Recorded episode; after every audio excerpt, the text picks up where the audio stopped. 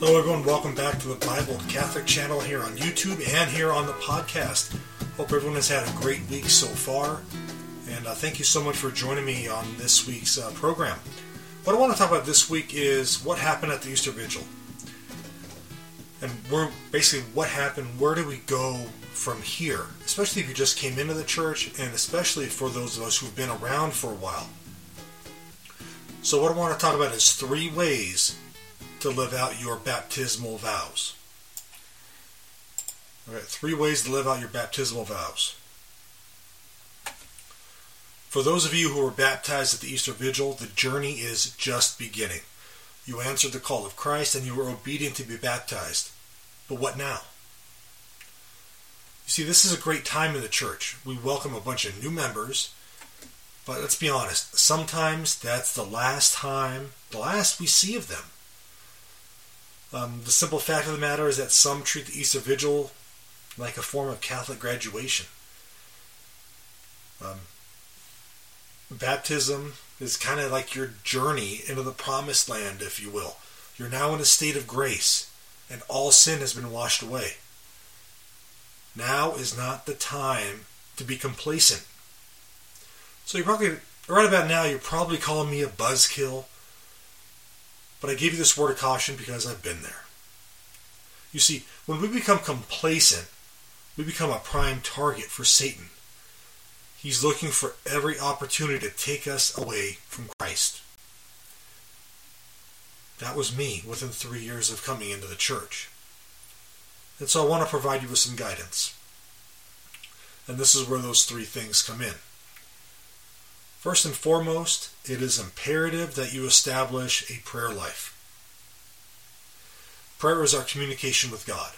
Some struggle and think that we need elaborate words or requests. That's simply not the case, though. It could be as simple as reflecting on a passage of Scripture, saying the Rosary, um, practicing the Lectio Divina, Divine Mercy Chaplet, or just sitting in a quiet place reflecting on God. Whatever you choose to do is up to you but try to have a dedicated space and time set aside every day. Make it part of your daily routine. Before you know it, it's going to become a habit, and you you can't really get through the day without doing it. Because like, oh man, I forgot to pray today. I need to set some time aside to go do that. There's really no better way to start the day than spending time with your Creator. Secondly, dose. Make it a habit to read Scripture. I know it may seem elementary. Pray and read scripture. Um, tell us something we don't know, William. Well, life gets in the way sometimes. Before we know it, it could be days or weeks before we prayed, read scripture, unless we went to Mass, of course. But make it a habit to read scripture.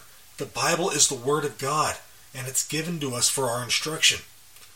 I read an acronym recently, and I'm sure you've heard it before, that says that the Bible stands for Basic Instructions Before Leaving Earth. Within its pages, you'll, you'll learn about some of the great men and women who preceded us, and we can learn from them. You'll learn more about the life of Christ and how to live the Christian life. It's a discipline that's going to draw you closer to the Lord. Third thing, find a way to get involved in your parish. I can't under I can't say this enough. So you're praying, you're reading scripture, Awesome. Keep doing it. Keep doing it. Please keep doing it. We need to find a way to get involved with the parish. You see, at confirmation, you are sealed. You are sealed with the gift of the Holy Spirit at confirmation, and you have a skill and a gift that will benefit your parish.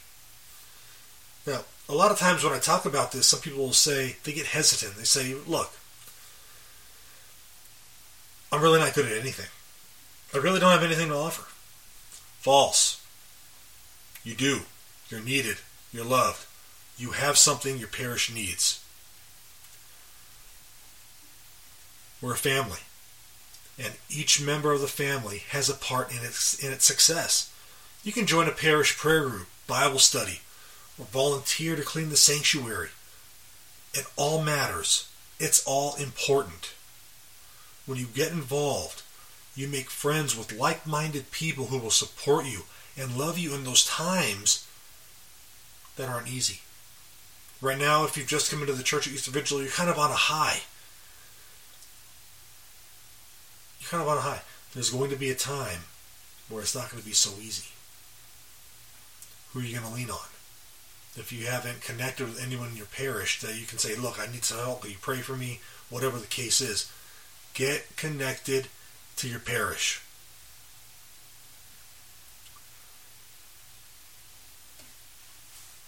So, so far, I've given you three things that can help you fulfill your baptismal vows. That's not an exhaustive list, but here the point is that you're just at the beginning of this journey.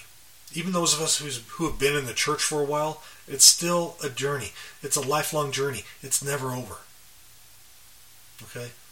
At the Easter Vigil, you receive the sacraments of initiation. Though you only receive baptism and confirmation once, we often reaffirm those commitments as reminders that our journey is never ending. It'll, it will only end at the end of our earthly lives. Let's forge ahead. Let's look forward. Let's let Christ lead us through his sacraments, through the church that he's given us. Let's not get complacent. Let's keep learning. Let's meet people. Let's get connected to our family. Those are three ways to help you fulfill your baptismal vows. Guys, thank you for joining me in this episode of the Bible Catholic Show. God bless you all. Please be assured of my prayers. I pray for all of you every day. Please pray for me as well. God bless you. Have a great day.